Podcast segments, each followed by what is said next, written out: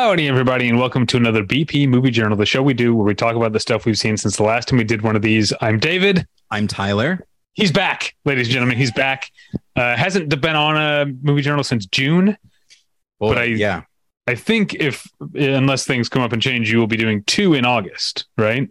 I believe Uh, so. we're yes. doing again the last week in August will again be the both of us. I Yeah. think is the plan. So, um, but it is because it's been so long since you've done one. You know, la- I don't know. I know you didn't. I was going to say I don't know if you listened last week, but I just in, in, in an attempt to like fresh start for this week, I did a very long solo movie journal.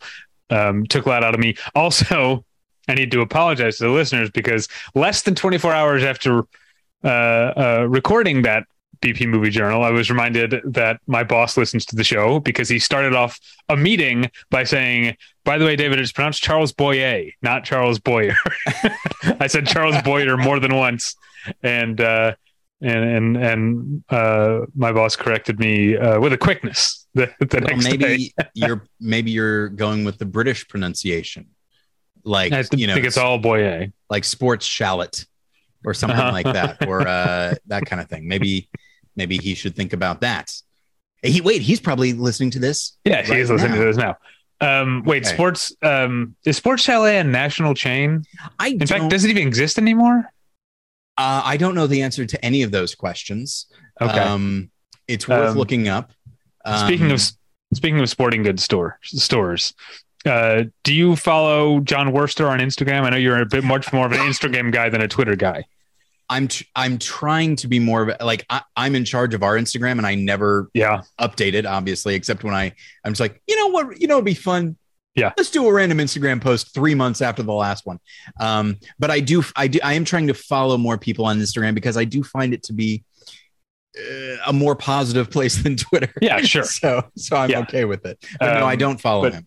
John Worster's uh, his main thing is that he posts like uh, a- accidentally like uh, filthy or or whatever funny like signs or whatever. And there was you know there's a chain called Dick's Sporting Goods. Oh yes, yes. and he he just today or yesterday showed an Instagram of a sign for a gun store that said "We beat dicks all day long" or "We beat dicks every day." oh boy. anyway, um, yeah, but uh, I, I thought of that because you you reminded me. You said Sports Chalet, which is another uh, chain. They used to have, if they still exist, I don't know if they still do, but it used to be when you at Sports Chalet they sold license plate frames, and it was like for any sport you could think of. Like I'd rather be playing basketball. I'd rather be golfing. Sure. Sure. and the one that always been being Natalie left was I, I'd rather be running because on the bottom it says Sport Chalet, so it sounds like the person saying I'd rather be running Sport Chalet. I think I could do a better job running Sport Chalet. It's true. We don't know if they're still open or not. Uh, yeah, you yeah. know. Maybe if Natalie had been running Sport Chalet this entire time like she wanted. All right, It seems like she'd have like a good a good head for uh for a corporate business. Um, this is uh, what I, I I started this by saying we need to get. I, I was trying to get to the fact we need to get going because we have so many movies to talk about. What is wrong with us? that's not. It's been 15 years plus at this point. Yeah. we don't get everything. Here's here's something I've come to realize as a podcaster is that, and something that you often have to remind me of, um, like when we do our um, like our our mailbag episodes uh, of the of the Patreon, uh, patreon.com slash battleship pretension, everybody. Um, new episodes every week.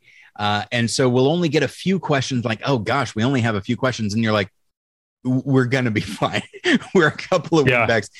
Almost everything that someone says could spark Yeah. a story or a thought. The thought might not be very well, uh, you know, uh, thought out, but it will be there. So, like the idea of of a sporting goods store, I'll just say this: uh, when I was younger, uh, a- you know, when I was a kid, um, nothing bored me more than if my family, specifically because of my brother, because he was a more sporting type.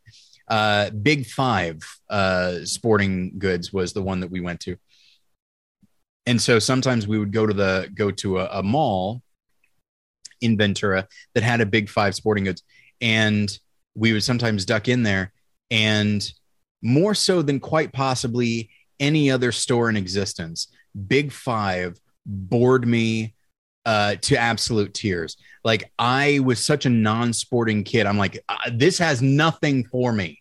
I, there's nothing I can even fake interest in. Can't I just go down to the now non-existent KB Toys and just do something? Like I would stop. Oh, I thought you were like, going to go with Suncoast Motion Motion Picture Company. That was always my favorite. They didn't. They didn't. Uh, I don't think they had it at that one. But Now uh, you now you're talking about probably when you were a younger kid. You Yeah. spent the latter part of your childhood um, near what used to be pretty much, I think, the only um, Bass Pro Shop. Now, Uh, yes, Bass Pro. Shop is like nationwide, it's huge. but but um, that was a big deal in the Springfield area or Branson area because Oh, Bass yeah. Pro Shop, yeah.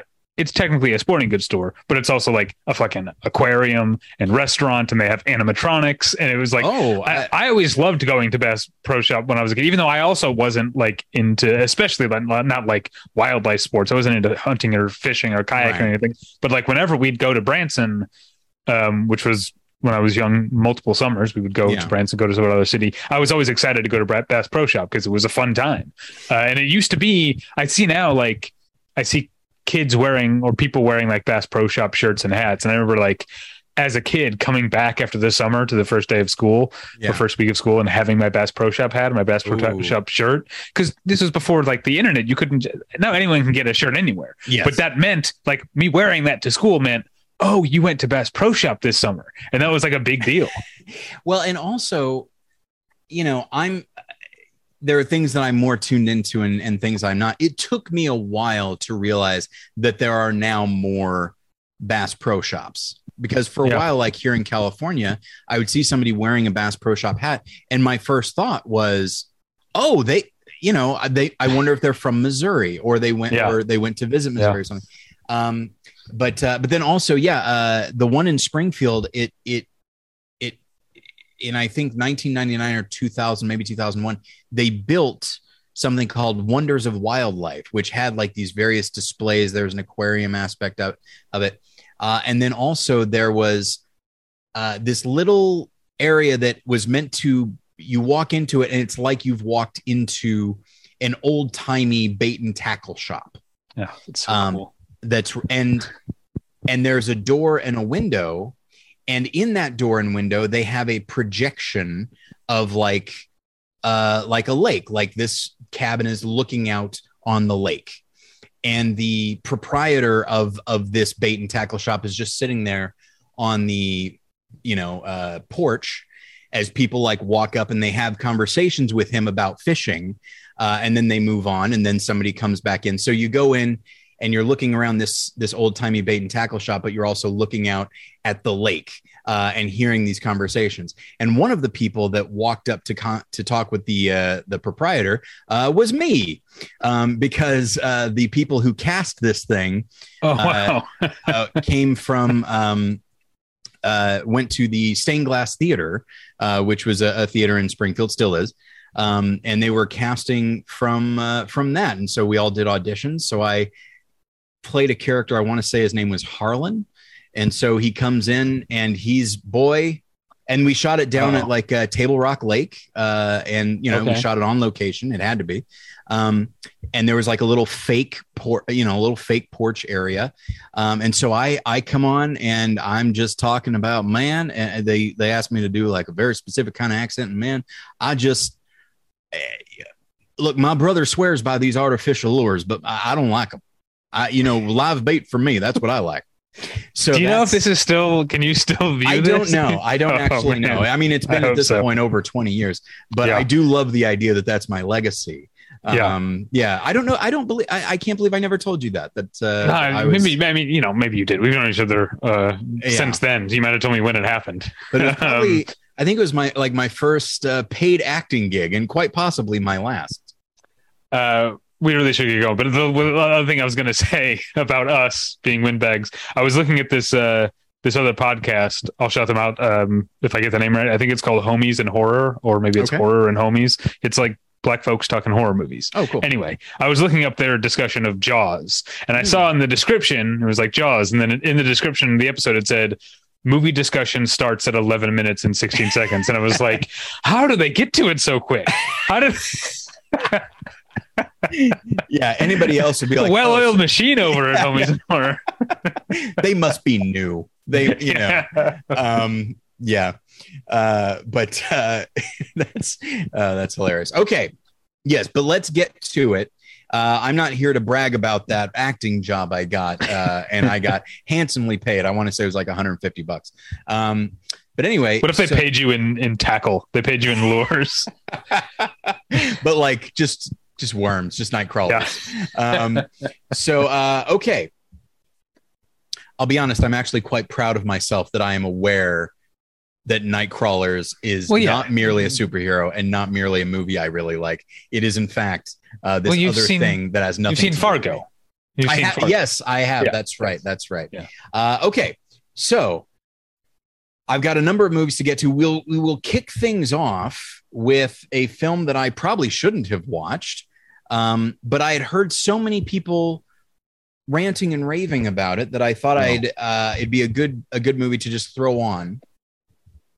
And that is the new uh, Chippendales uh, Chip 'n Dale Rescue Rangers. I had heard people compare it to Who Framed Roger Rabbit, uh, which is a film you and I both really like. Mm, yeah. Uh, and as I watched it, um, I can see the comparison. I definitely, and I believe Roger Rabbit might even show up in the background of one of the one of the scenes. So they are definitely trying to uh, create this world where like tunes exist alongside, you know, Mhm. live action. Uh, you know, like uh, flesh and blood. Do they call uh, them people. tunes? I Or don't. it, 'cause is I that a Roger Rabbit so. thing? I think that's a Roger Rabbit thing in particular. Um, and so there's there's a little bit of of cleverness here and there. One is that like if you've seen the trailer or even the poster, you'll see that Chip is you know 2D hand drawn, and Dale is like 3D animated. And essentially, 3D animation is like the uh, the Botox or the um, the the plastic surgery of the animated world. Like if you Okay. want to kind of be seen it, get get give yourself a facelift, then that's what happens. So it's like, all right, that's neat. That's a neat idea. Um, and there and the the villain uh, is uh, Peter Pan, like a grown up Peter Pan, specifically from like Disney. Um, And he now uh, essentially makes like bootleg Disney movies, uh, but he he kidnaps like former stars, alters them, uh, and puts them in these bootlegs and makes and makes money. Um, it, it it has an occasional chuckle. What there's you know there's a very specific joke that I will always laugh at for even even if it's done poorly, I will always laugh at it.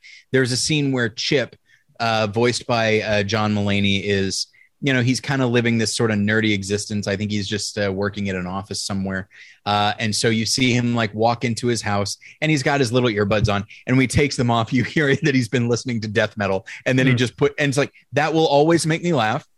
Always, the There idea was a great version of that- Casually listening to death metal. in um, Monsters University. Mm. Um, do you remember the uh, the monster mom drops off all the kids when they're gonna go into the little Yes. caper, and they're like, and she's like, "I'll wait here. I've got my tunes." And as she rolls out the window, it's it's it's uh, it's actually a Mastodon song that she's uh, uh, listening to. It's Yeah, that's always that's a good joke. It's, it's always a funny joke to me. Um, but by and large, I would say it it doesn't need to be feature length. Uh, it feels the concept itself feels like 30 to 45 minutes and it was made for streaming it didn't get a theatrical release maybe just let it be what it's meant to be which is Mhm. a non-feature film just like a little a little special um and also it's just so as one might expect it is just you know packed uh, with nostalgia and references and that kind of thing there are a couple of moments that are clever like like there's a there are like this uh a comic-con type thing of, of like uh has-beens and one of them is um voiced by uh, Tim Robinson, I want to say. Mhm. Uh, it's uh, Ugly Sonic. Yeah. Uh, and everything they do with him, including, of course, the, his voice, is like this is great. This is this is such a spot on idea.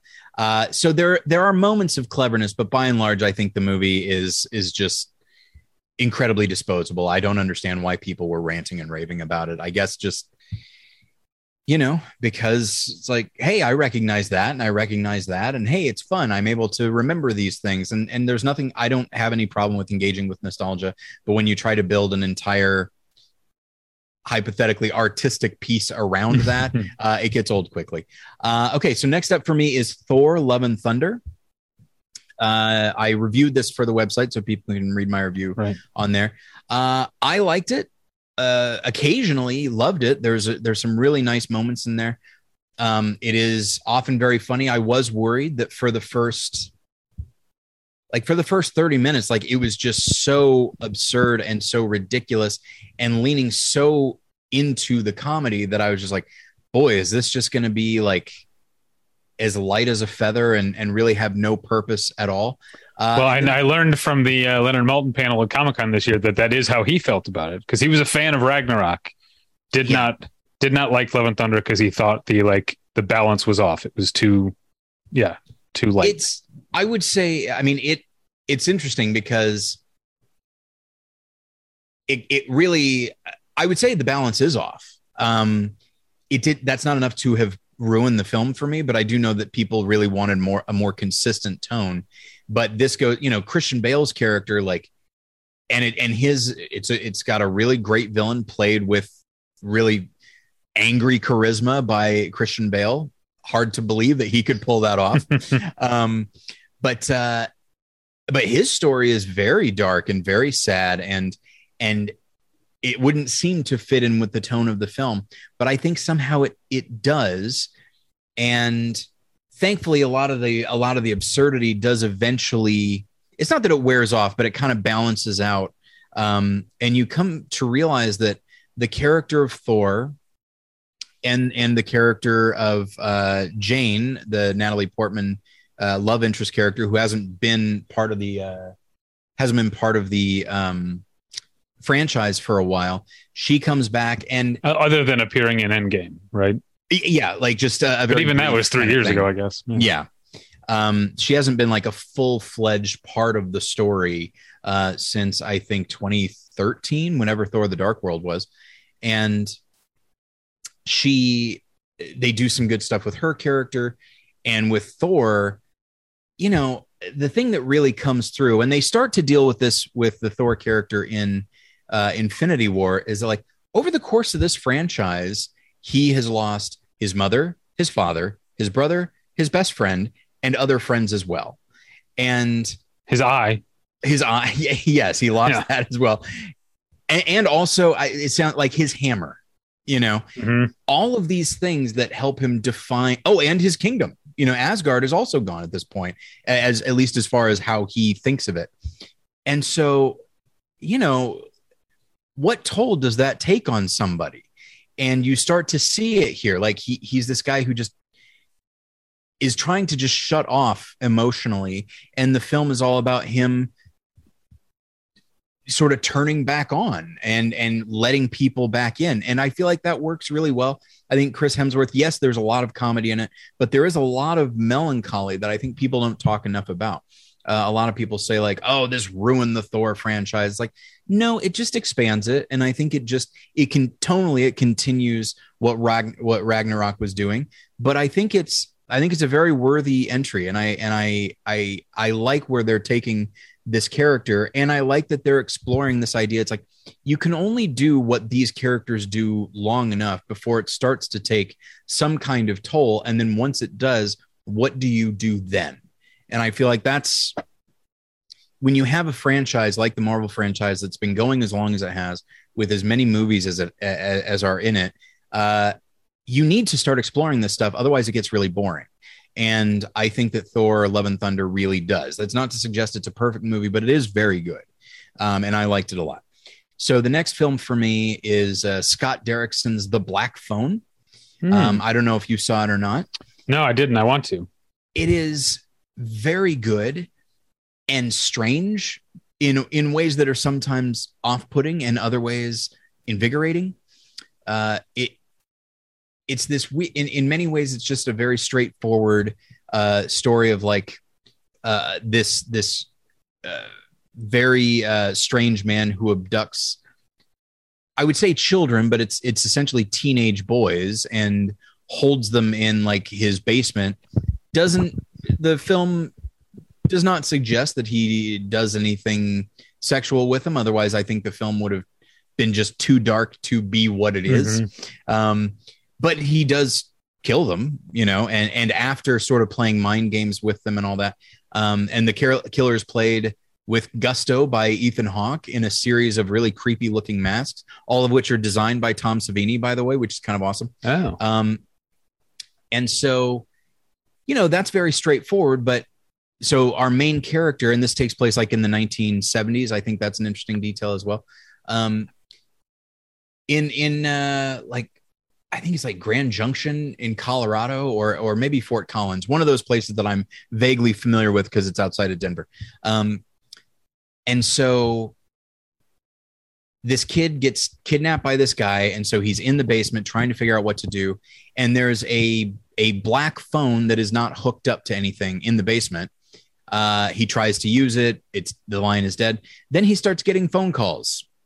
The phone will ring. He answers it and on the other end is one of the other kids that has been killed. And the kids like give him advice on like how to survive this ordeal. And each one like tells him a different thing.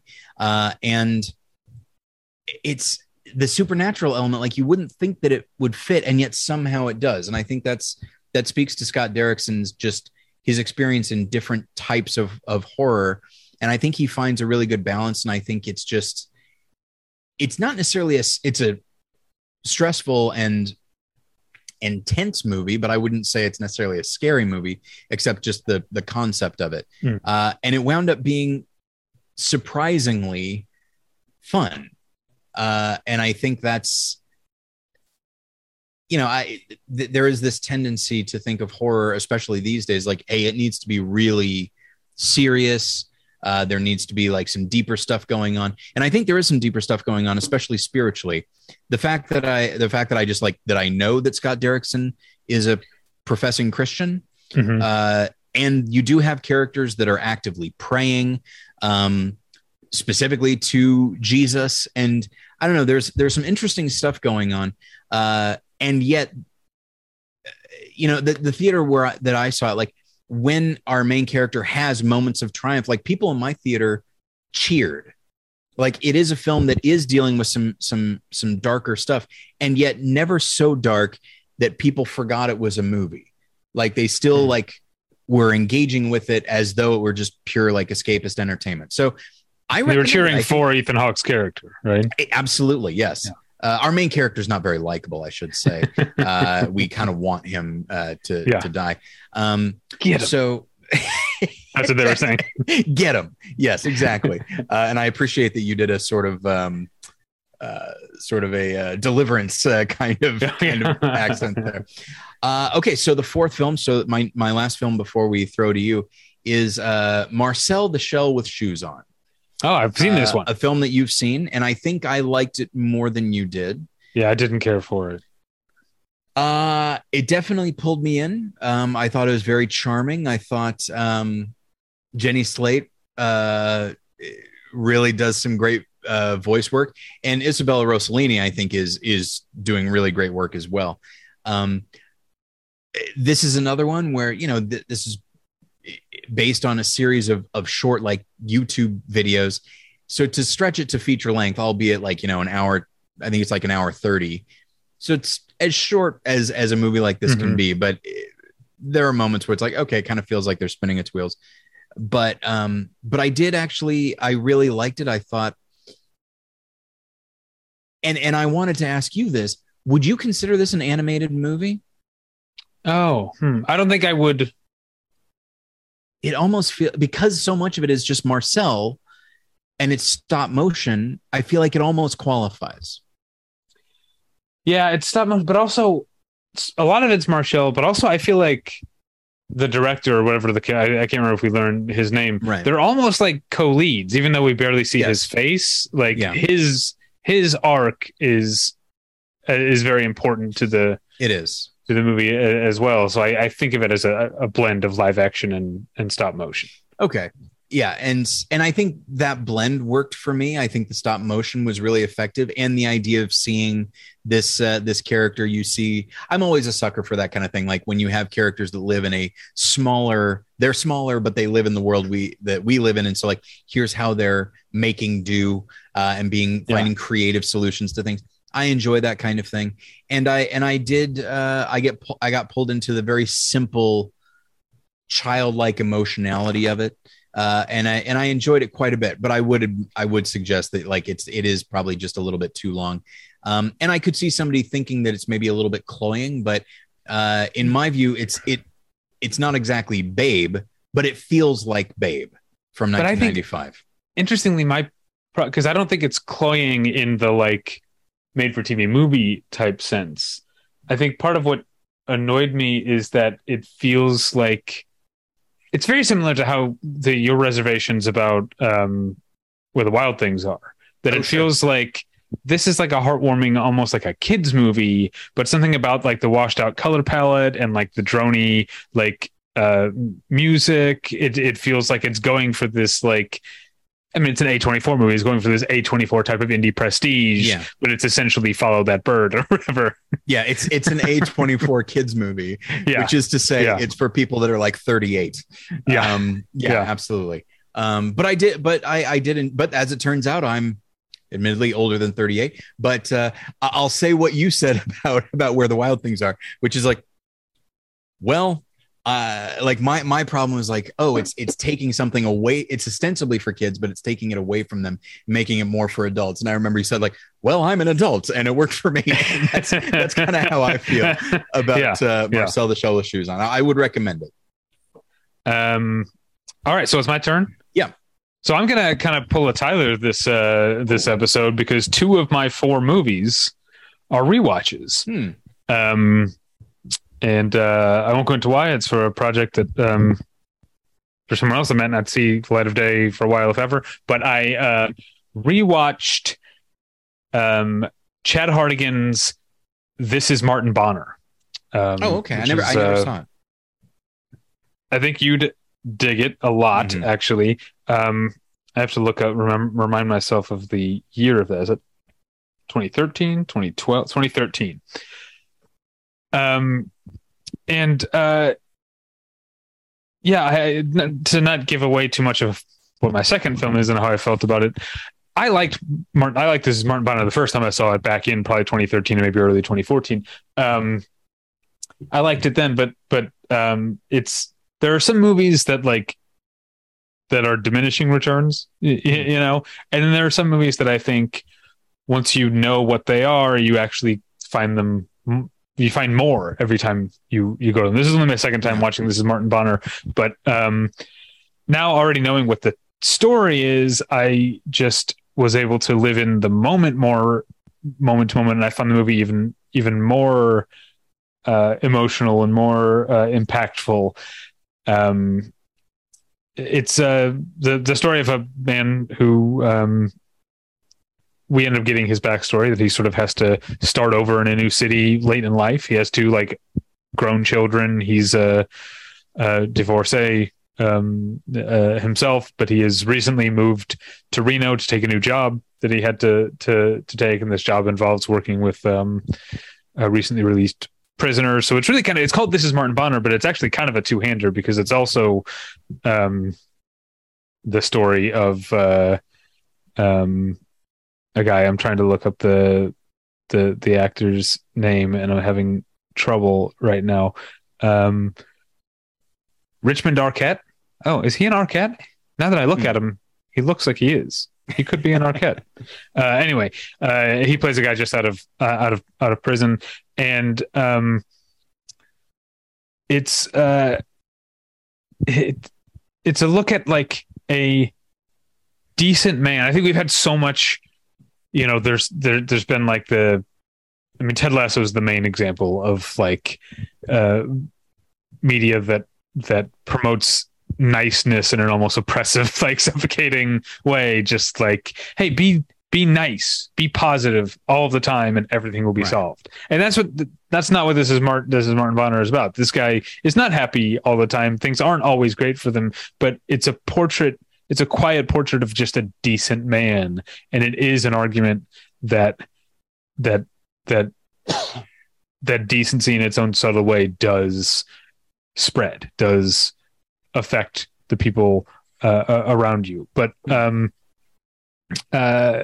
it also has what I don't think I really like clocked as a running joke. So the main character, Martin Bonner, played by uh, Paul Eenhoorn. Um, the first time I watched this, I didn't really get that this was, but like, you know how in Best in Show, Christopher Guest character keeps like having new interests. Yeah. Yes.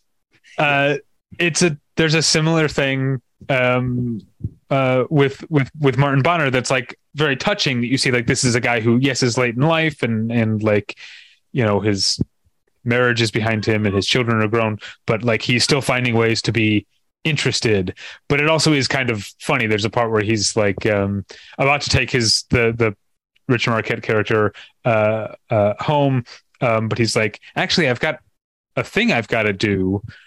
Do you want to come with me? And then it just cuts to him in like a bright green shirt and shorts refereeing a girls soccer game. Just like out of, like out of nowhere and it's not like the movie isn't cut like a comedy but it is like it's a funny moment. Yeah. Um uh, hmm. yeah, so I I really liked it. I also um, speaking of revisiting uh, the movie, sometimes you you realize um, you know there's an actor. Do you know who the character actor Robert Longstreet is?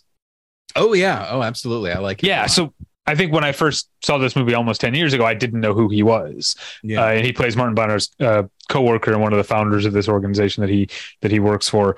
Um, and I've come to really like Robert Longstreet. So it was like, uh, oh, I didn't even remember that I had seen him in this before, and it's a it's a it's a good performance uh, there. So yeah, um, this is Martin Bonner even even better on uh, on rewatch. All right, so next up for me is DJ Caruso's Shut In. Um, so as you know, is I've been kind of working my way through the the Daily Wire movies, uh, and this is the first film that was actually produced by Daily Wire, not actually, not just uh, acquired. And it's mm-hmm. DJ Caruso who made uh, Disturbia and Disturbia. Eagle Eye, like these movies that I like a lot. And I was curious about it. Um, even if it wasn't part of the project, I, I it, the the concept was interesting. Where um, Rainey Qualley plays this single mother. She's an ex drug addict, and uh, she's she's been living in the the sort of farmhouse of her grandmother who passed away, and now she's looking to to move out. Uh, but then her her ex-husband and his like sleazy friend come in and they're both like strung out and uh, he winds up trapping her in the pantry and so and and her kids one of whom is like three and the other is a baby are in the house and so she's trying to figure out like how to take care of them um and try Sorry for all the commotion. I don't know if the listeners heard any of that. I was like, didn't, but I still saw it. I still saw this little silent comedy uh, yeah. on your side of the screen. Uh, it was hilarious. If only it had been sped up, it really would have worked with the Benny Hill theme. Um, so, um, but I guess most things work with the Benny Hill theme when you yeah, speed them up. It, That's kind of the whole deal. It, it, lifts everything up.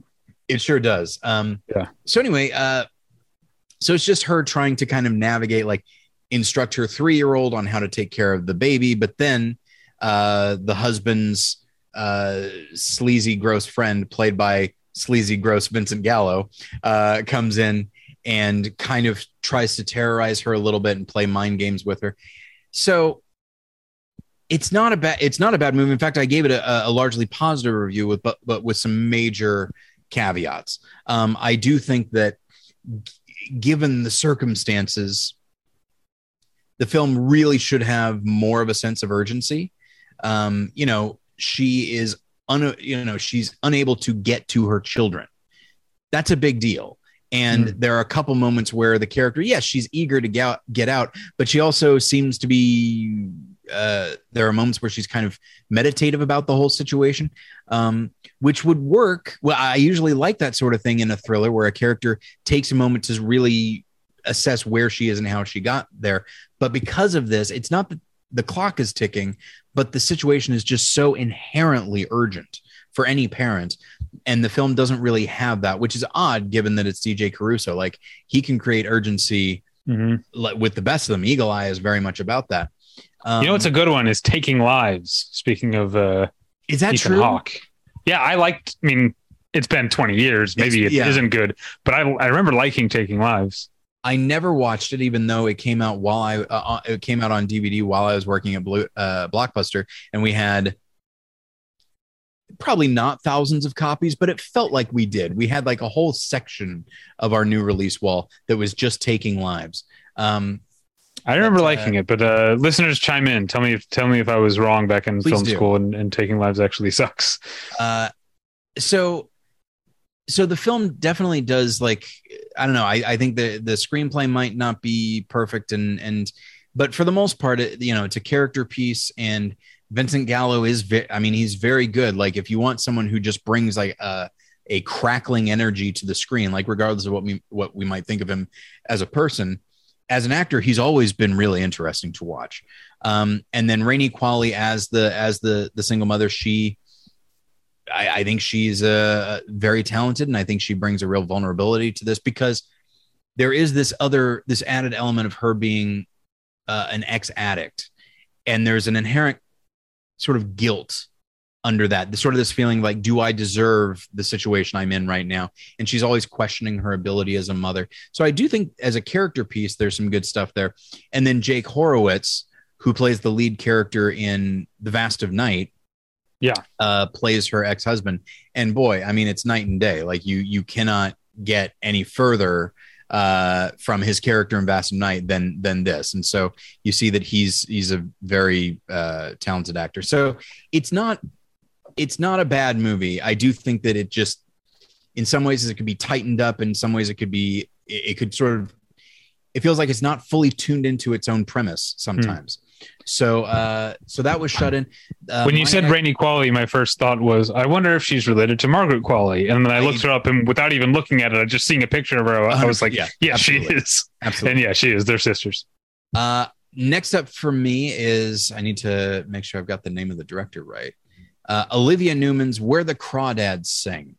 Uh, oh, wonder where it is. I've been wondering where it is. oh, uh, North Carolina. Oh, okay. Yeah, if you want to hear crawdads sing, just head on over to North Carolina. That Um, reminds me of um, It's a period piece, so I don't know if they're still doing it. uh, back in, I guess it would have been the year 2000. I went to the movie theater, uh, the the Creve Coeur 12. Shout out to Creve Coeur AMC 12 uh, in Creve Coeur, Missouri, um, to see the movie Where the Heart Is. And uh, the guy tore my ticket because they used to actually physically do that back then.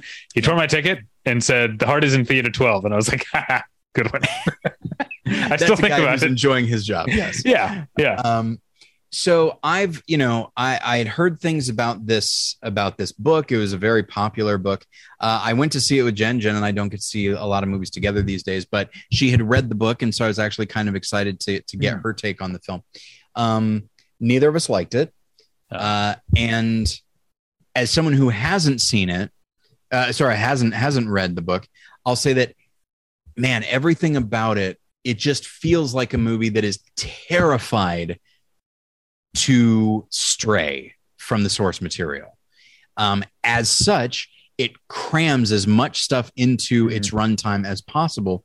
So every scene feels rushed because they're just trying to get all the information in there.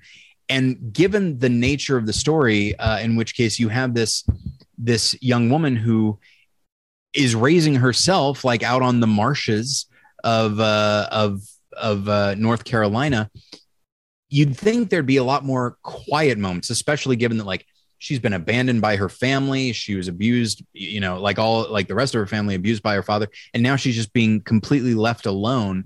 I feel like there's really a lot of opportunity there for for quiet, you know, it's almost in a castaway kind of way, so that we really get a sense that she does keep to herself and that she is pretty content being by herself. And I, it feels like there should be long stretches of silence, but we've got a lot of story to get to. So every single scene features information, probably more information than character. Uh, and I think hmm. that's a problem for this kind of of movie. Uh, it's very well for, photographed. It looks very beautiful, and I think the the cast does a fine job. But for the most part, uh, it just felt so rushed. And even as someone who hasn't read the book, I could just tell that like they're just they they want the the fan base to be happy. They want the fan base to be like, "Oh, I'm glad they I'm glad they thought to include this and this and this," and without thinking about like, yes, but does that make it a compelling movie? Uh, and in this case, I think absolutely not. I think it's uh, it's very forgettable.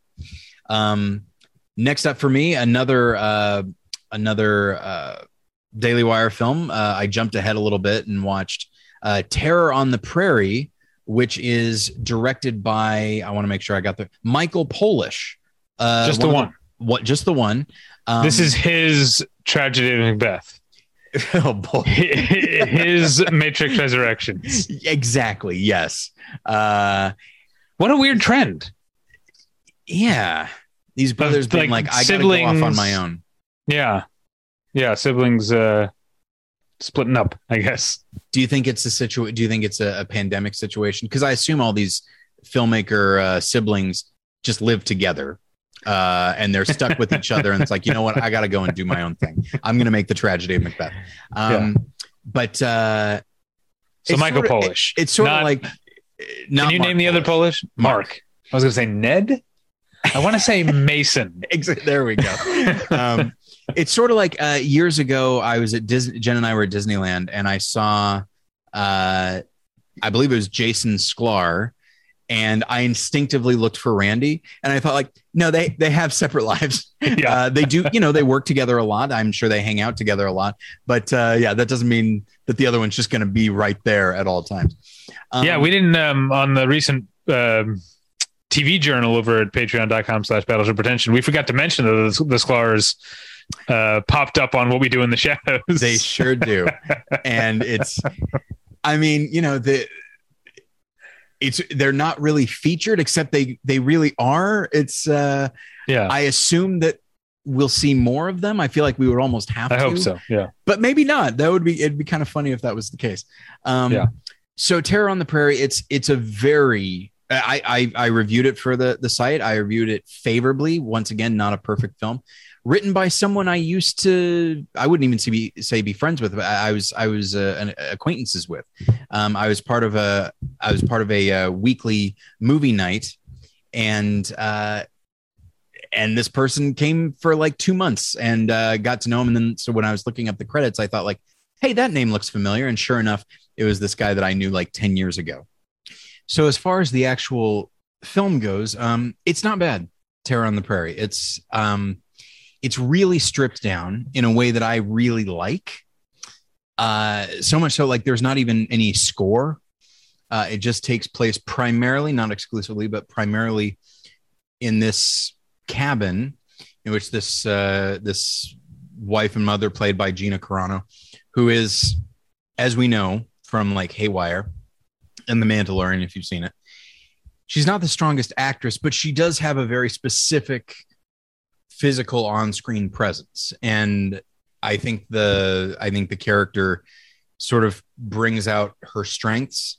Um and yeah for someone who's not the strongest actress like it she's still very watchable. Uh but i do think that uh nick searcy plays our villain. And that's okay. a step in and that's a step in the right direction. And i yeah, think he's the villain good. the villain is written very well and he's allowed some really really powerful moments. And the character is actually allowed to be fairly three-dimensional. And so there are a couple things that don't feel totally motivated and i do wonder if that's i do wonder if that's a, a maybe an acting thing. Like granted it's not in the script but i feel like a stronger actor than gina carano could make certain could sort of find motivation sort of in in unspoken moments uh, and she she can't quite do that. But uh, but by and large, it's it's it's not a bad little movie. It feels sort of like a minor type of western, but it has uh, it has some nice moments to it, and it is extremely violent. I would I definitely I, would I feel like it could be a nice uh, double feature with something like Appaloosa, which also has sort of a stripped down Mhm. quality to it. Uh, not this much, but but it still- it still does. So I was actually pretty surprised by how much I liked what they were doing with the film. So, uh, and then the the the last film for me in this in this section is uh, a rewatch, but in this block, yes, this Yeah. uh, rock block um, is a, a rewatch. I watched uh, Jordan Peele's Get Out.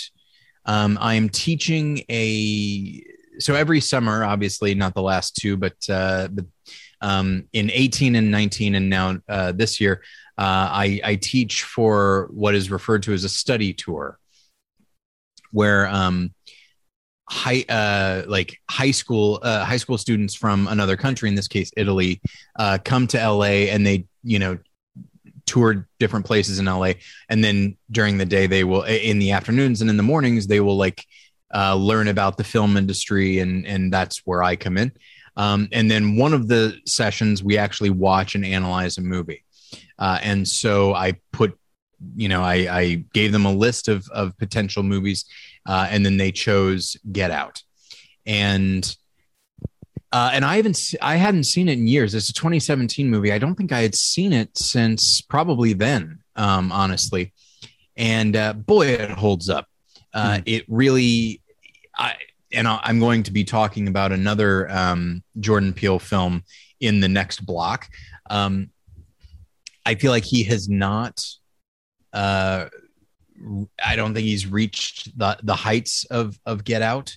Um, because I think he did a really he's done a really great job in the film of coming up with a really strong high concept idea and he builds to it. I mean eventually there's like the full reveal of everything that's going on, but he reveals a little bit en- a little bit about it as we go just enough to keep us curious uh, and and let us know that like something is something very wrong is happening and then when the reveal finally happens it's not everything at once it's enough that everything before that's like okay now i understand why this happened why that happened. Mhm. um, and just structurally from a screenwriting standpoint uh, i think it is it's it's his most polished work. I feel like as you know i'm not a big fan of us.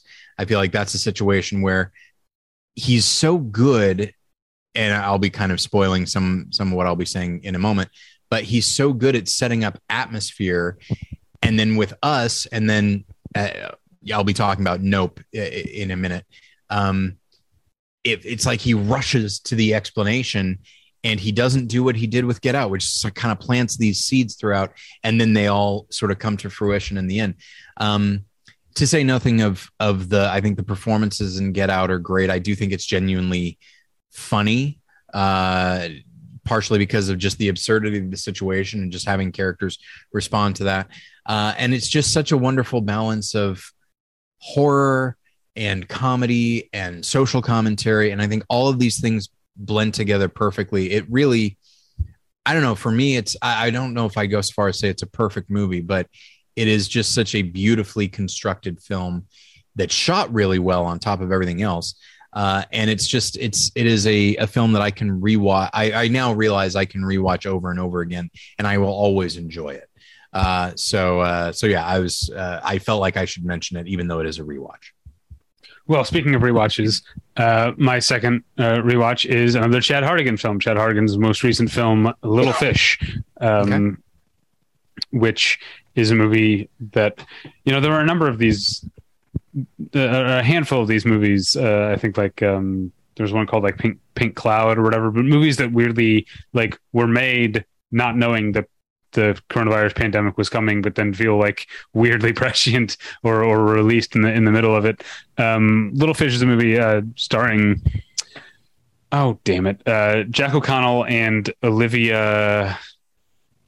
Um, what's her name? She's the dying girl. uh, Olivia Cooke is her name. okay yeah Um, she was also in Uh, um Sound of Metal is that her? Yes. Or am I thinking yes. of uh, uh, no, no, no, I think I, think I think you're right. and Um, Thoroughbreds? and thoroughbreds. Yes. Why did I pick the movie I don't like when she's in a bunch of movies that I do like, um, including Little Fish. Little Fish, uh, and again, similar with this is Martin Bonner. Liked Little Fish the first time I saw it.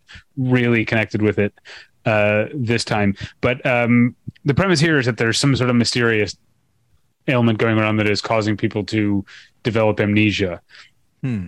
and so uh, obviously a very different disease if you want to call it that than the coronavirus but like people wearing masks and lining up and panicking and stuff is all uh, happening in little fish and it was it was made before all that which is um, uh, just a strange coincidence. But um, it's about a a a, a couple um, and it has i guess kind of a eternal sunshine type of premise in that like the couple we're, we're seeing the couple in the movie's present day which is like i think actually supposed to be like 2022 ish um and jack o'connell's character is developing this disease and is losing his memory and so we're seeing their story as a couple through the memories like Oh, the, um that he that he loses. But um uh, yeah, it's that's uh, uh, in similar to Eternal Sunshine. It's often very uh, heartbreaking, but also similar to Eternal Sunshine.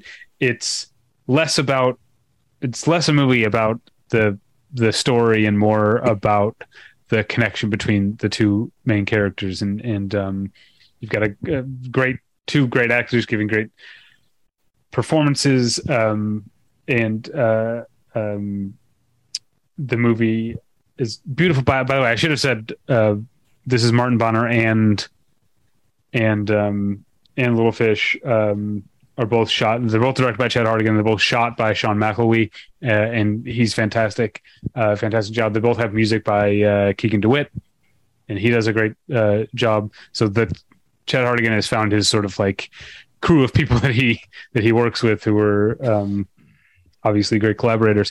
Um, but uh, the the movie is, I think, captures the or you know it makes you think about the idea that like the people who are the most important to you are important or the way you least understand their importance to you is through your memory of them um, Mm. and the memories that you you shared together and the movie questions like if there's a connection between two people um, can that connection exist if um, one of them doesn't remember the other is there something deeper uh, i think that's where the movie is uh, what the movie is working toward as it as it goes on um, but uh, yeah really beautiful very sad potent emotional movie um, it's also funny that like um, movie is shot in Vancouver. I'm not sure where exactly it takes place. Doesn't never says, but um, uh, but Olivia Cooke is doing her native accent, and Jack O'Connell is doing a North American accent, and I wonder if he was ever uh, jealous that she didn't have to do an accent on top of everything. that's what the weirdly that's when mine went when I was watching the movie. I just like this idea of an actor who's like, oh, I got to do an accent again. It's like, oh, you lucky son of a. Yeah. Um, If debit is your go to card, Discover thinks it's time you get rewarded too. So check out Discover Cashback Debit, a game changing checking account with cashback on everyday debit card purchases. That's right, cashback isn't just for credit cards anymore. Whether it's a movie date, flea market find, or midday latte, you can start earning cash back. And did I mention there are no fees, period? Check out transaction eligibility and terms at discover.com slash cashback debit. Discover Bank member FDIC. okay, so my next film is Jordan Peele's Nope. Uh, did you get to? Did you get a chance? I have to see not. It? I have not seen it yet. You know, And I, don't tried- know when I will get a chance. Uh, Things are look, look, things are real busy. I'm a very, very busy guy. yeah things are all balled up at the at the head office i get Yeah. it um yeah it's okay so i'd read a few things before getting to see it um and and i and, and i I didn't go looking for reviews, just like a couple of little takes here on, on here and there on Twitter, and I didn't go looking for it. But I, I so it was in my mind, and I was like, oh, I really wish that I hadn't seen that because now I can't help but think in those terms. Uh, and what I don't ruin it for the rest of us, right? And so like, uh, so I'm I'm trying gonna try not to to spoil it, um, but it's been out for a, a little while, so I'm I'm okay to speak in sort of broad terms. Um, and the film is is getting mostly good reviews but a lot of people that don't care for it said like you know it's a two hour movie it's like hey for an hour and a half it is doing some really great atmospheric things uh, some good performances some really kind of unnerving imagery and unnerving moments and it's and it's very exciting in that regard and creepy and all of these things and then in the last 30 minutes somehow it all unravels so that's what I had read, and I was like, okay, well, let's. I'll keep an open mind once once kind of the the ending is really sort of uh, kicking in into high gear. And uh, but boy, yeah, no, hundred percent. That is uh, that is how I would describe it. Great atmosphere. It, it very similar to how I would describe us. Like, does such a great job of setting the tone, allowing his actors to really explore the space and I'm just I'm right there with him in and and his characters, everything he's doing. Great looking, uh, really nice music. This one especially has has some really solid sound design. And it reminds, you know, it, it reminds me a lot of Signs, uh, and people have also compared it to Jaws. And I understand, I understand how they could get there. Uh, and and indeed, the the last thirty minutes does kind of feel like the last third of of Jaws, which is to say, like, okay, these people have banded together to accomplish this mm-hmm. goal, um, and yet somehow, I I don't know how he managed to do it, but he got me caring about all these characters, and then within about five to seven minutes of like the climax happening, I did not care at all what mm. happens to them. And I'm not sure why. I can't even really put my finger on why. It's more just like it felt like he was just tying up loose ends and the and like any kind of character arc or payoff or relationship uh, is put on the back burner and felt sort of perfunctory. Um, characters do things that are unmotivated, which doesn't necessarily bother me because in times of fear or panic, people will do things sort of uh, without really thinking. Except when that happens in a movie, it you can kind of tell that's what's happening. Whereas here, it feels like he's doing something different and just not justifying. And it is a shame because I think it's got the film has a great cast, uh, including um, uh, Daniel Kaluuya and keke Palmer and steven Yeun. And I haven't seen my I don't remember the last time I saw Michael Wincott, and he shows mm. up hmm. in the movie playing uh, well, if I'm being honest, uh, in in multiple ways, playing the Quint role uh, in in fr- from Jaws, um, and and it's just fun to see. You know, th- there's a moment where Michael Wincott is uh, speaking the lyrics to the song uh, "One Eyed, One Horned uh, Flying Purple People Eater," and it sounds so ominous the way the way he says it. Um, and so, and, and, the film is is amusing as one might think, but uh, but yeah, it just completely loses me in, in the last thirty minutes. Do you find? I, I think having that experience where you don't like the ending of a movie feels to me feels important when the movie is still fresh in your mind. But the further you at least the further I get from a movie like that, the more I tend to just fo- think about the stuff that does work, and I think highly more highly of the movie. Um, that that does happen to me. I do think when I think back on us, I do tend to think of the stuff because yeah. you know if you think of like the like really compelling visual images, like the these things that stay with you, um, and I have no doubt that that will probably happen with Nope. But in this case, it falls apart so much for me uh, I used the word before unraveled, and I think that's the best way to say it. Like everything is tied up so well with these characters and the t- and the atmosphere and the story, only for it to completely come apart. Uh, and because of that, this this one probably more so than us. I'm going to be frustrated. Like i will think about all the things i like and that will lead to frustration when i think like he Hmm. didn't know what to do with them. And it really Um, bums me out. And i do think there are individual sequences throughout the film that work so well. And i do wonder if get out at least for me was kind of this this fluke because both us and nope really do feel like a series of of really interesting scenes and sequences which is not surprising given that Jordan Peele comes out of the sketch world and is thinking in terms of okay this is a 3 minute idea and it needs to pay off in that 3 minutes and it's really compelling. And nope when you know when we see where it pays off it makes everything else before that just feel like a series of really well done sketches that aren't really leading towards anything. And uh yeah it was just so disappointing because there's so much potential there and he is such a genuinely talented filmmaker.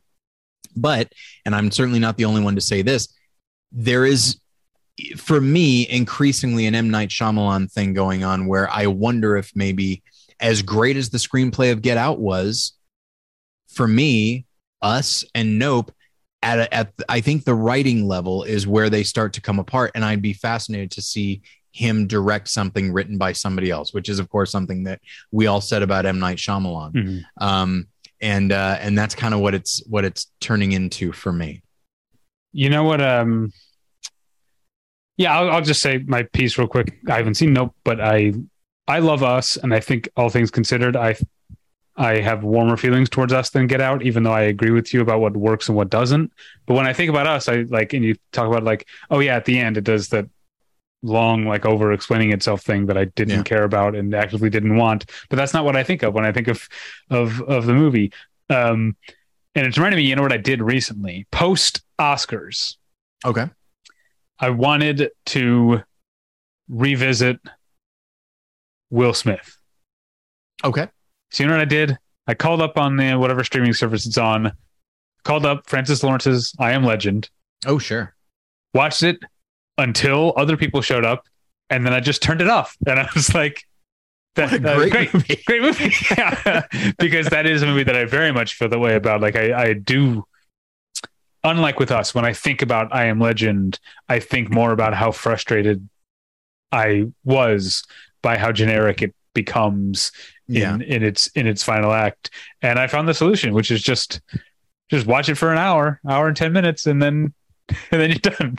that would probably work for me with with nope if i just view it as like all right i'm not going to view this as a story based uh, movie i'm going to view it as a series of weird vignettes um, i do think for me us does work way better than nope partially because you know no disrespect to daniel kaluuya as we see from other films including get out he is a very compelling on-screen presence but his character in nope is meant to be uncharismatic as opposed to Lupita Nyong'o in Us, who hmm. is turning in two really fantastic Yeah. performances. Challenging dual role.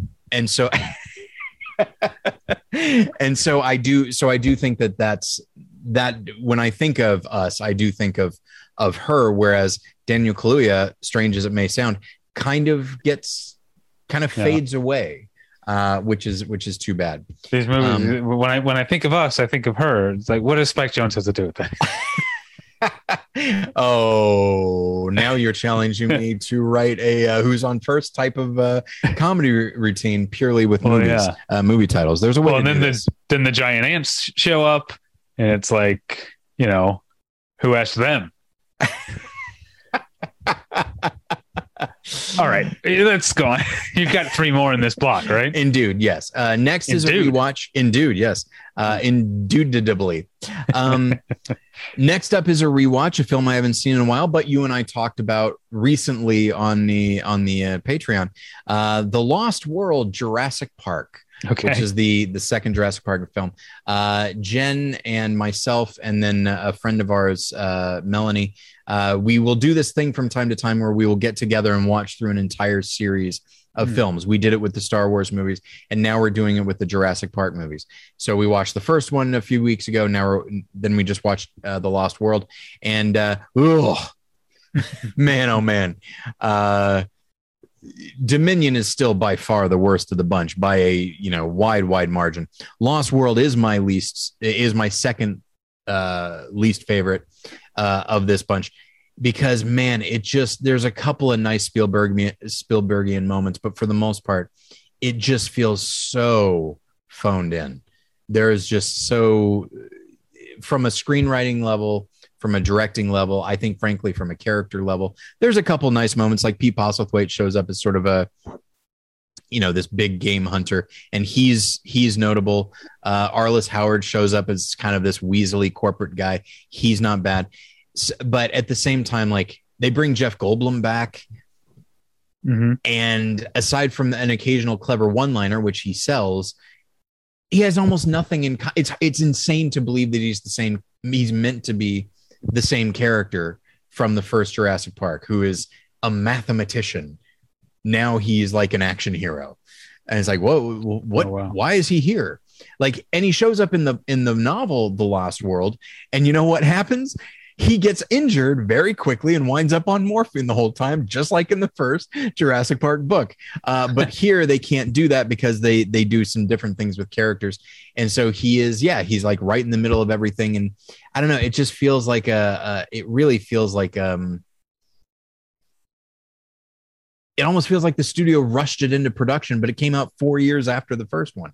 Uh, you know, if this had come out in '94, Mm-hmm. I, I I might be a little bit more forgiving of it, uh, maybe not of its existence, but of the of the execution. But as it is, like you know, it's a Spielberg movie. It's a and it's a sequel to a film that just feels so Spielbergian, uh, and this one just feels completely generic. Like the sequel, Jurassic Park three, directed by Joe Johnston, who's I think is is a very capable and reliable director. That feels more Spielbergian than this movie. Um, and and you know i don't mean to view it purely from a from an auteur standpoint but it's more just we have an expectation of who spielberg is especially when he's making these kinds of movies. There's a sense of awe a sense of wonder and and real terror. Whereas this like it just it really feels like his heart is not in it. Uh, and that really bums me out. So uh, so yeah uh, big thumbs down on the lost world. Uh, i'll tell you speaking of joe johnston and thinking of like these directors that are extre- that are just the more I see of them, the more it's like, yeah, you know what? There's something to be said for just a really capable journeyman type director, although maybe Joe Johnston isn't a journeyman. Ron Howard, on the other hand, I think is a journeyman. And so I just I saw 13 lives, and you can read my my review on battleshippretension.com. And I've and, seen this uh, one as well, so I can chime in. Yeah. I know I've not seen the rescue. I've not seen the documentary. I think I would enjoy it. Yeah. I loved 13 Lives. It's it really worked. Good. It worked so well for me. Yeah. It's you know it tells the it, it's the story of the the the Thai soccer team that gets stuck in this cave, and the more than anything, I just really appreciate how how much they really how much detail they include as as to like the complexity of this rescue the idea that you have these divers who who go through like who have to dive through this cave for like seven hours just to get to the kids. And then the idea is like we've gotten to the kids we see they're alive and it feels like obviously it's like well we're glad they're alive. And it feels like oh my gosh okay so we're we're good. Not even close. In fact viggo mortensen's character is just like boy I, I almost I was expecting them to be dead. And now that they're not, it's actually more disheartening because I don't think we're going to be able to get them out. So we're going to watch them die. Um, and it really does such a good job of showing how much planning and detail and how meticulous this rescue had to be. Um, and the sequence, the diving sequences where not only are you underwater, but you're underwater in these caves. It's so claustrophobic uh, you know, when you have these characters who have like air, you know, oxygen tanks on their back and they can't, sometimes they'll get stuck. It's like, oh boy, that's, that's rough stuff. Yeah. Yeah. Uh, there were a couple and, times I, guys, as we were, uh, as we will be talking about on our main episode this week, I like to sit mm-hmm. closer to the front of the theater these days. There were times that people behind me probably thought it was funny because I was like, like literally like grabbing. Oh yeah, like it was, it's very very tense, uh, very tense movie. And that's the thing is like it's a film that understandably and i think admirably focuses on the procedure of what needs to happen because every every little thing needs to be every every little thing is important. Like yes there's the divers who are dealing directly with the kids but there's also the idea it's like if not for some random scientist you know water scientist who is i believe he he's from thailand but he's been living in chicago and he flies back Yeah, because he Bangkok, immediately realizes like we need to find a way to drain some of divert some of the water out of this cave because if we can't do that these kids are going to drown. And so he finds a way and gets a lot of people to work with sort of this in, in movie terms the non-glamorous side of the rescue.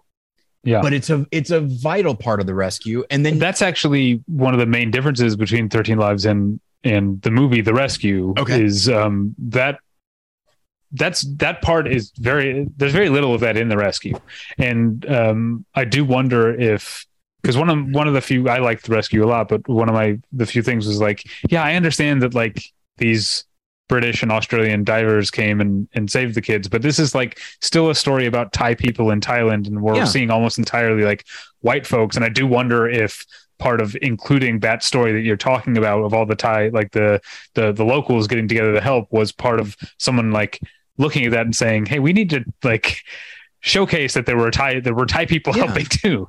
I, I, I do think that I, I do wonder if that was a, a conscious decision. I, I wouldn't be reason. surprised uh, because the water has to be diverted somewhere, and it winds winds up being diverted onto these you know these various farmers like their land, and it will destroy their crops. They all know it, Mhm. and it is spelled out to them. It's and they say like, "Will this help the kids?" And they said, "It could," and they're like, "All right."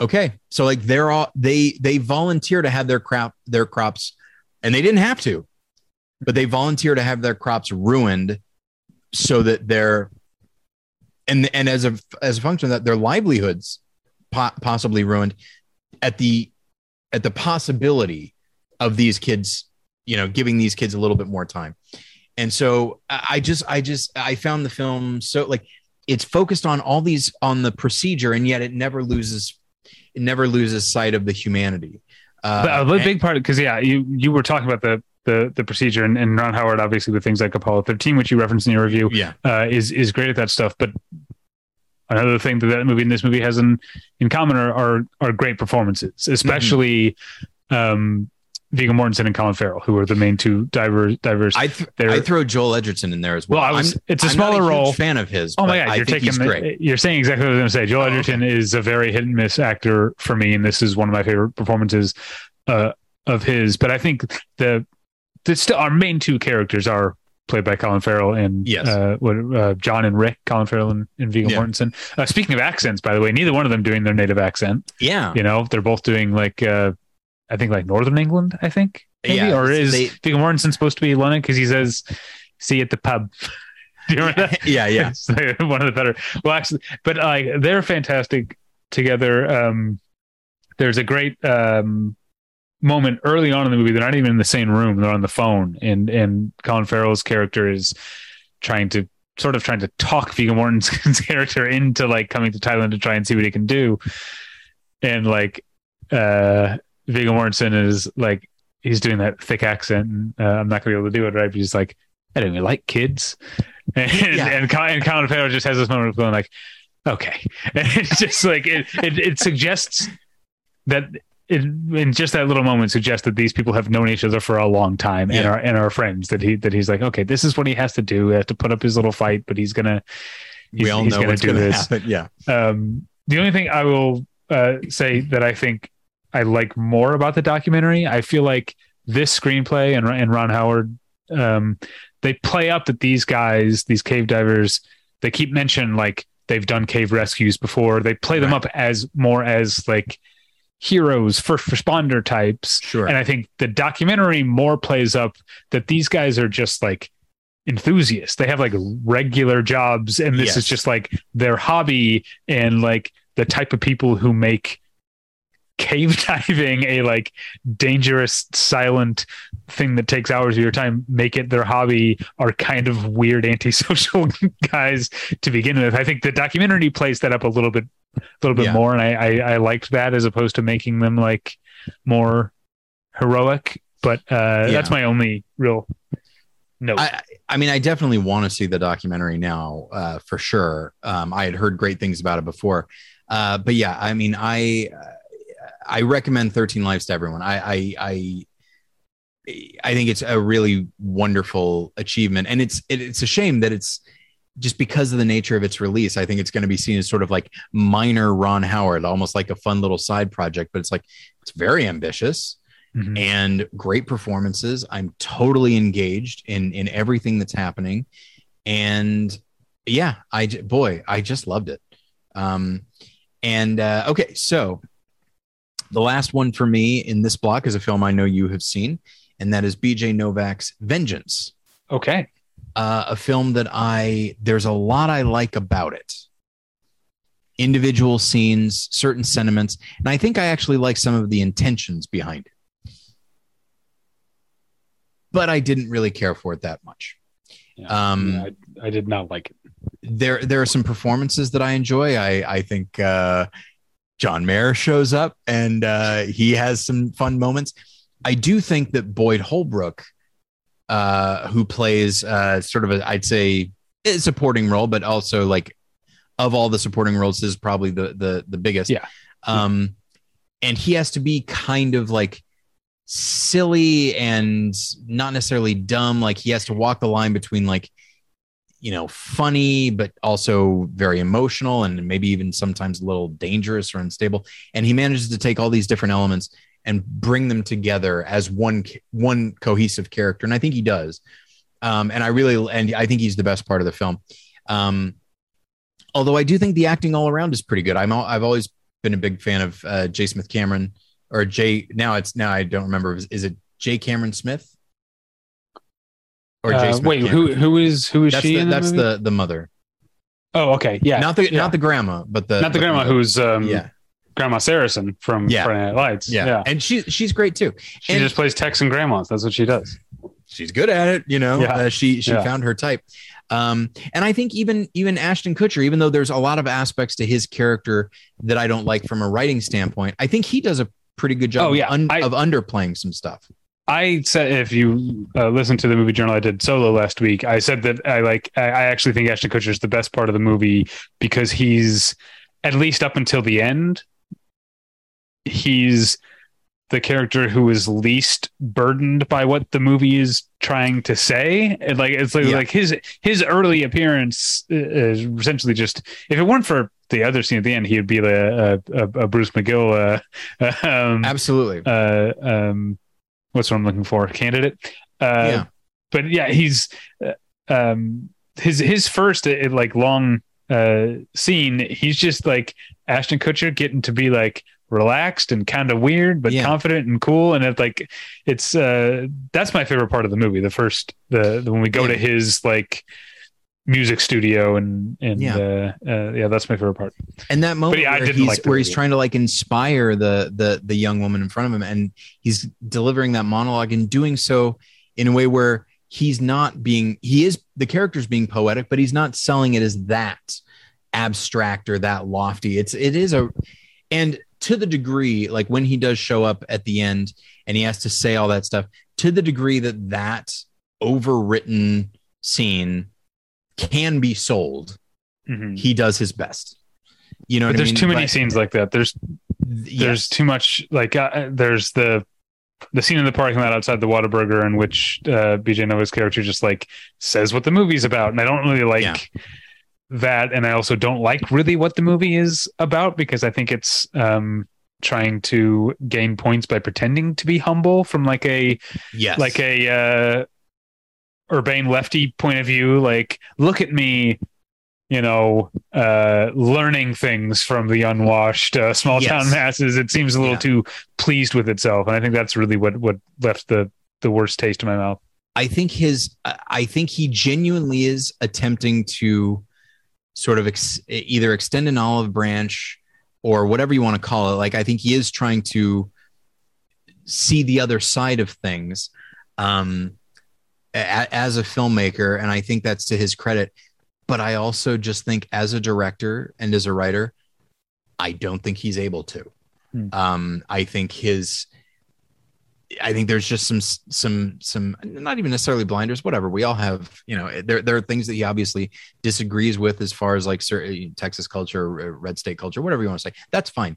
Um, but it's like if you're gonna do this thing, like you got to do it all the way, as opposed to starting to do it and then realizing like when the chips are down, you're just gonna be you.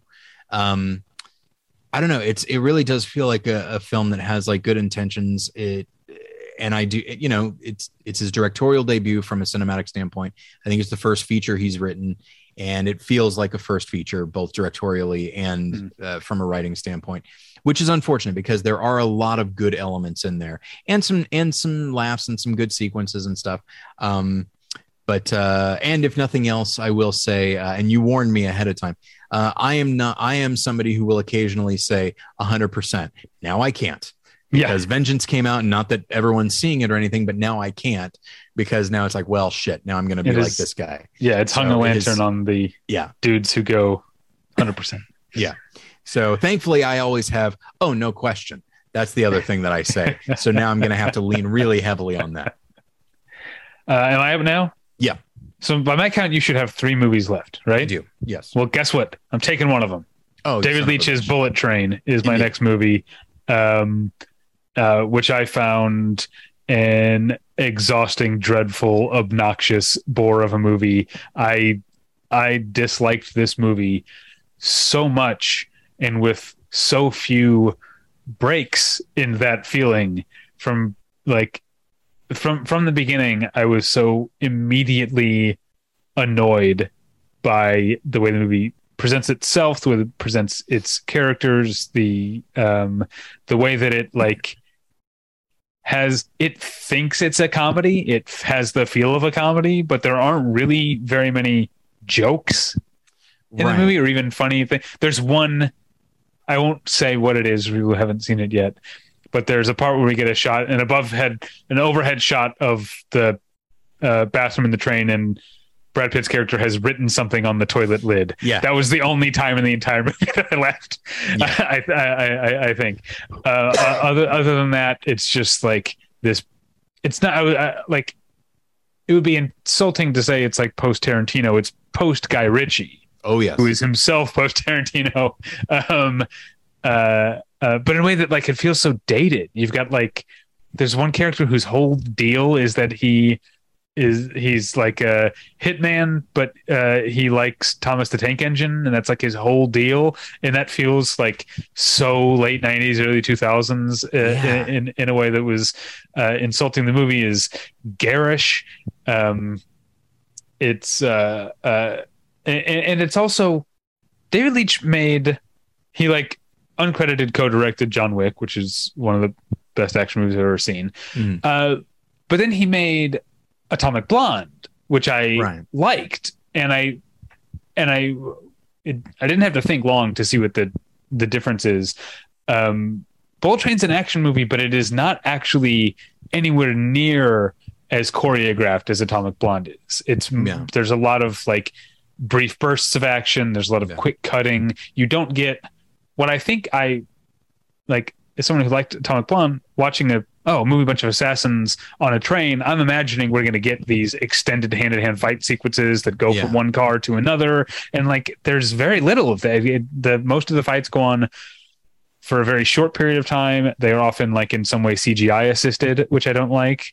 Um, right. And, and, uh, uh, you've got a, a, a ton of, a ton of great actors, um, wasted just because these uh, these characters are they are characters with quotes around them in, in, in a way that yeah the number one word that I after dreadful the number one word I will say about uh, to describe Bullet Train is obnoxious. It's an obnoxious movie. Yeah, I I liked it more than you did, but not much. Um, because as I was I was looking forward to it I, with this cast and the idea of like oh like it's it's action all aboard a train uh that kind of enclosed you know being enclosed with people that want to kill you like that's a neat idea. Um and yeah the there are a few there are a few takeaways and one is like look I recognize that Snatch is over 20 years old. You know what I mean? So uh, and this it's possible that people that are going to see this movie have never seen it you know and and that's that's one of those things where i i need to recognize that i am getting older and my, just because i have a memory uh, of a film that came out 20 years ago uh, not everyone's going to have that. And so for some people this might feel very novel. However i have seen snatch and Lock, Stock, and Two Smoking Barrels. Uh, yeah. But Snatch, especially, this one really feels like that, right down to like these little, you know, these little uh, character cards, you know, where it's like uh, smash cut, like, ah, this is the elder, this is, uh, you know, yeah, the, the son, the whatever, lemon and tangerine, lemon and tangerine.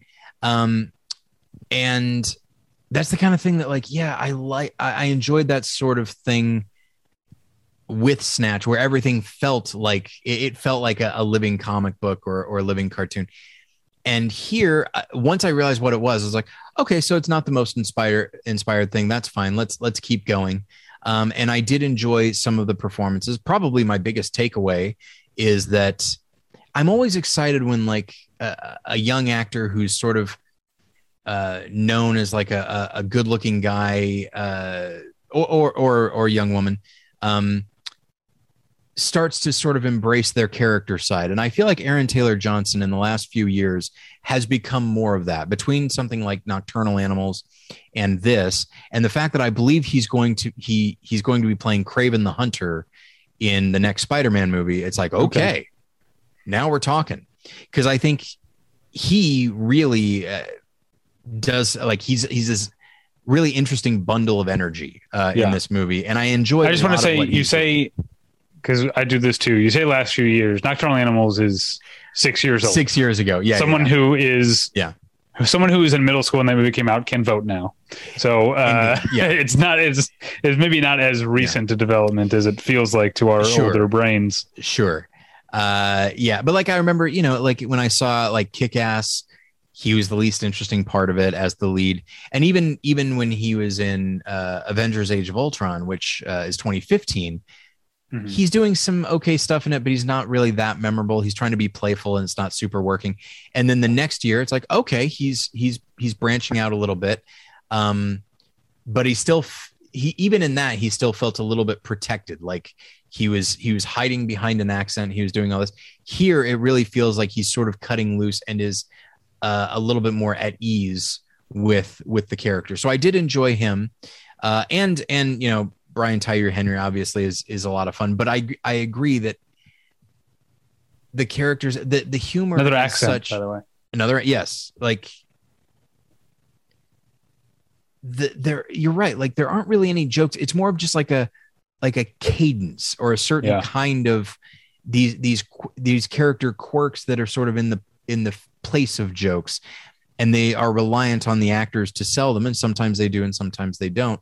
Um but yeah, and so I was I was once I realized what it was, it's like okay, this is not going to be the most inspired movie, and so I was able to enjoy what can be enjoyed. You know, like there's there's the the the scene where uh, Brad Pitt is I won't say who he's who he's fighting, but a uh, a syringe plays a role, mm-hmm. and that that little exchange and how fast it is, uh, and sort of some of the cleverness that the characters are are engaging in that worked for me. I liked that sequence. Um, but there comes a very specific. The movie's two, you know, two hours.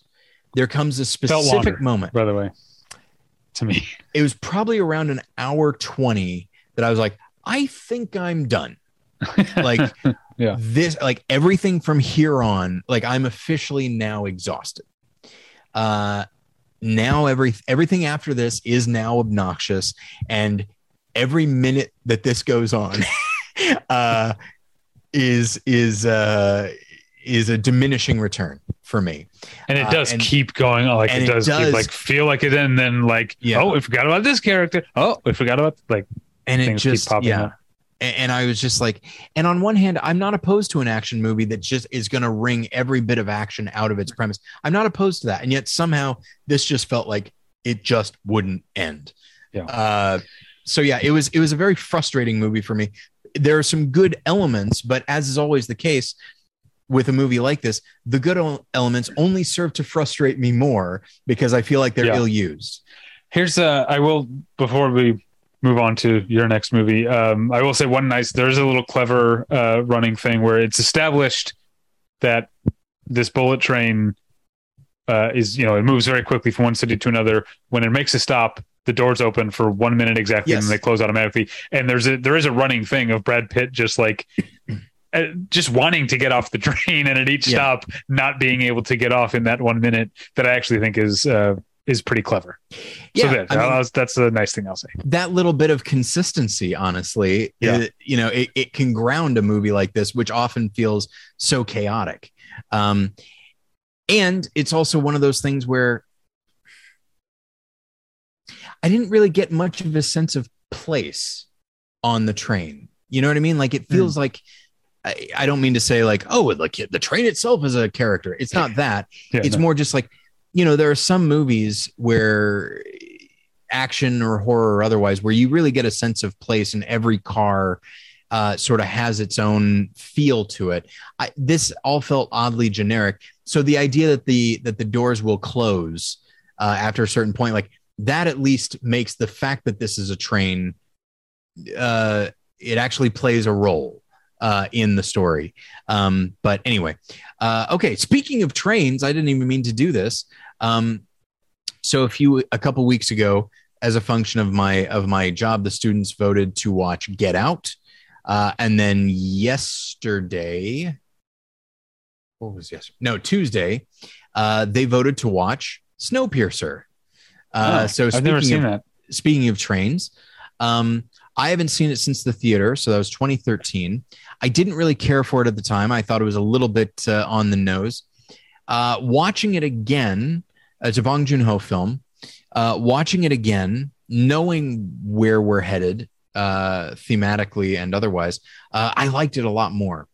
Um, I think it has a really wonderful cast. I think, and every I think a lot of the cast is doing really fun things, uh, including Tilda Swinton, who's doing sort of a Margaret Thatcher type, uh, and Alison Pill shows up in a really in I believe she was up for a uh, a McGill Award uh, that year, and understandably so. She's great, um, and it's also I wasn't into, I forgot that Snowpiercer was my next movie when I said this Mhm. that you know every compartment on the train in Bullet Train feels like it should be different and we should feel like it's like each one serves a different purpose. So we should know when we're in a certain card just by looking at it and just by the feel of it.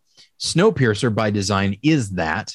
Mm. um and with each car that the characters uh inhabit it feels like they are in fact moving into a different world. Um and i feel like the the bong joon-ho knows how to use that to you know obviously make commentary on you know a, sort of a caste system. Um but also it's just so much it's just so interesting to look at uh the film from an art direction standpoint is really really fascinating. And in watching it i realized like like chris evans is our is our lead. And uh he really there there are moments where he has to reveal some some difficult things about himself and and his past. And i think he i think he like hits it out of the park. Uh to say nothing of you know ed harris is in the film octavia spencer john hurt great cast all around. They are all uh, you know very solid supporting actors. Chris evans really does need to carry the film and i think he really does on every level. Um and uh yeah i was i i liked it i liked it a lot more this time around and i definitely recommend it. Um so i'm just i'm just doing one more and then we're done right No, then I have one more. then you have that's right okay Yeah. okay so my last film is john logan's uh they slash them or they them again however you want to say it um and as of right now, I'm I I had some issues with the screening uh, options, and so I didn't get a chance to uh, to watch. I it don't think I you wanted need to. I, I don't uh, need to go into any more No. I just, I'm saying you don't need to hold back on these. Like, this is it's such a champagne problem to complain about. Like, oh, it's so they make it so hard to watch these movies early and for free. But like, like one thing that's an upside of the pandemic is it's easier to get screener links for Yeah. for for for movies. Um, the downside is that so many of these services, I don't understand how they're so widely used uh, by by uh, I don't know who's is the distributor or the publicist or, or whoever is is is doing it. There there's just these services that are you got to jump through so many hoops. Even Yeah. then, they don't always fucking work. Like yeah, it's it's if you're reviewing like the super independent stuff, it's usually just like a private Vimeo link. Yeah, that works great. Vimeo's awesome. And then if you're reviewing like studio stuff or like stuff that's for like certain streamers or whatever, they'll have their own app, you know, or like with Yeah. Netflix, it'll actually you like give them your Netflix account, and when you log in your Netflix account, you'll have a whole row Oh, called preview cool. content, and you can actually just watch stuff that isn't out yet on your preview content. Yeah. Um, so it's but it's just the middle. It's the these these two, that type of things like like they them that that middle of the road, like not super indie, but not big studio. Yeah. They can't seem to find a a a screener service that that works. Again, this but the is- listeners don't care about this, but it's so annoying. The worst it for me is Indee. I N D E E. I I will call Okay. them out because they don't have an app, and also they won't. I don't know why this is. Other things that don't have an app, I can AirPlay to my TV. I have a laptop, or Battleship Pretension at least has a, Ma- a, a MacBook. I have an Apple TV. I can just AirPlay and watch it directly on my TV. Mhm. Indee won't fucking do that, and that's why Indee is my least favorite. yeah, it's Screeners, which is screeners.com, is when you use makes you jump through a million hoops. it's it's like the fucking opening credits of Get Smart. Uh, you just have to go through like Yes, one door after another to watch your this middle of the road Yeah, uh, movie. Um, and so, so yeah, because of that, uh, I didn't get to watch it when I wanted to, which means as of right now, I'm like three paragraphs into my review. It's not, uh, and I'll be finishing it after this. Um, but uh, so it'll be it'll be posted in the next couple of days. But anyway, uh, so John Logan, the writer of Gladiator and the Ab- uh, sorry the Aviator, um, and and a number of other films. Uh, this is his directorial debut, Mhm. and and he also and he also wrote the film. Um, and the the story it's it's a it's a I'm going to put quotes around horror movie uh, that takes place at a at a gay conversion camp run by Kevin Bacon, who perhaps unsurprisingly is the best part of the film right. he brings natural charisma to this character to such an extent that like the way he presents himself early on it's like it doesn't seem too bad you know? And so uh but that's the man it's i can see what john logan's trying to do. Uh he's he's he's presenting like some of the some of the the horrors of of this of this gay conversion camp. And if he had stayed with that it's like okay this is working. Like it's a character piece. It is obviously uh it it, it is exploring some some socially uh, relevant things. Um and and it's finding the, the horror in the situation. And it's not scary kind i mean it's i mean it is scary but it's not like standard horror movie type stuff. Uh it's it's more the the again the horror of the situation.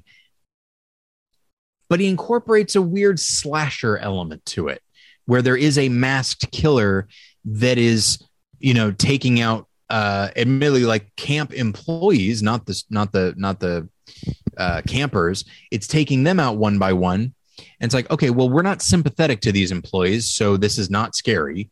Uh we, we may not think they deserve to die but in the in the context of the film this is Right. uh this is what what you'd call a minor problem. Um and it, like we're not really going to sweat it. So there's no it's not scary and also the rest of the film is a fairly straightforward drama as you might expect from john logan which is why when these slasher elements come in, they, it's like he doesn't know how to he doesn't know how to write it, and this is a directorial debut. He doesn't know how to direct it. So Hmm. it's these two conflicting elements. And because they're there in the same movie, it doesn't work as a horror film. Sure as hell doesn't work as a slasher movie. And because he's still sort of trying to incorporate those, it doesn't super work as a drama either. Um, so it winds up just being this kind of confused mishmash where you can see his, you know, you can see his intentions and and there's a there's a, a nobility to his intentions. That's all well and good. But it really just felt like I, I don't know how you arrived at this being the best way to do this. And given that there have been movies made in the last few years about like gay conversion camps and stuff like that that are just more straightforward dramas and they find the the the again the horror within that situation like what possessed him to make this movie this way? It almost felt like uh, it almost felt like an experiment. Like he's just like hey i wonder if i can do this. Uh, the answer is you can't um, or at least he can't perhaps a more experienced writer director somebody who maybe has more experience in the world of horror Hmm. um, would be able to make these things work. But as it is, it feels primarily like a drama with these these horror elements, specifically the slasher element. It feels almost tacked on. It feels almost like a it's it stands out so much. It feels almost like a studio note. Like, hey, the horror of some of these methods that's not enough. We need something a little bit more concrete. Can you film some some masked killer stuff? Yeah, sure, why not? And just the way the killer kills, like the the the death scenes, they they just feel like such such B movie stuff. It really it is just a film completely at war with itself. And uh, and it's a shame because there there are some good performances here, uh, and and just a, a, a good cast in general. Uh, but yeah, boy, what a what a what a mess of a film. All right, uh, my final film, and I think the final film of this discussion. I can talk about it as of now. It's uh, I'm off of an, an embargo. Not that anyone was clamoring for my thoughts on Jay Chandrasekhar's Easter Sunday. Um, the, um, yeah, the the star vehicle for comedian Jo Koy, who is not a comedian. I'm that I know who he is, but I don't, I'm not really Yeah. familiar with his comedy. Um, but I know who Jay Chandrasekhar is um, because I like I generally like the Broken Lizard guys, yeah, but I've I, I don't know like he directed Super Troopers and Super Troopers was a surprise hit and because of that he has a directing career but I don't think directing has ever been his strong suit. And Mhm. Easter Sunday feels very like cobbled together um slapped together uh and more importantly it's not really that funny.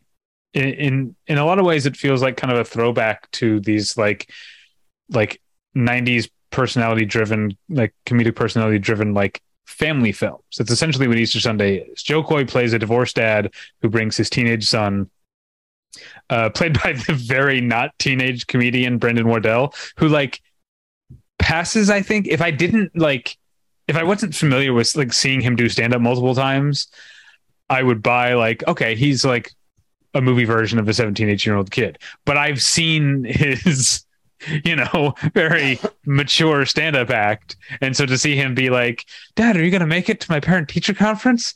I don't want to get kicked out of photography club or whatever. It's like so funny to me to see this this stand-up um doing uh oh the- yeah, the kid thing. Okay. Um but like he's not bad no one's really bad in the movie but so he's a divorced dad who um his he takes his teenage son home to Daly City, California to spend Easter with his family, his Filipino family. So he's he's Filipino. His ex-wife is uh, uh is white, so his son is like not really in touch with his Filipino uh uh the side side of his family. So uh he goes home for Easter Sunday, but then gets his uh cousin Eugene Cordero uh has gotten involved with uh some shady characters. And so it turns into kind of like there's like an action thriller part of it but also all very like safe like yeah, yeah. you know i'm trying to think of like uh It's more hijinks uh, than danger. yeah. Yeah. It's like suburban commando or Ghost Dad, or just like movies that are like built around Yeah. a Yeah. comedic persona and are family friendly, and that's what E- Easter Sunday is. And um, it's not like honestly, it's from a like pure competence standpoint, it's a worse made film than Bullet Train. It's not as obnoxious as Bullet Train. It's anodyne. It's it's completely in, in, inoffensive and um uh but just not very good. It's very slapped together, um, which is what I already said. But it has, you know, there's a number of comedians uh, who who show up. Uh, Tiffany Haddish has a couple role, a couple scenes as a, a local cop. Um, uh, Jimmy Yang is that his name from Silicon Valley? Jimmy Um, O Yang.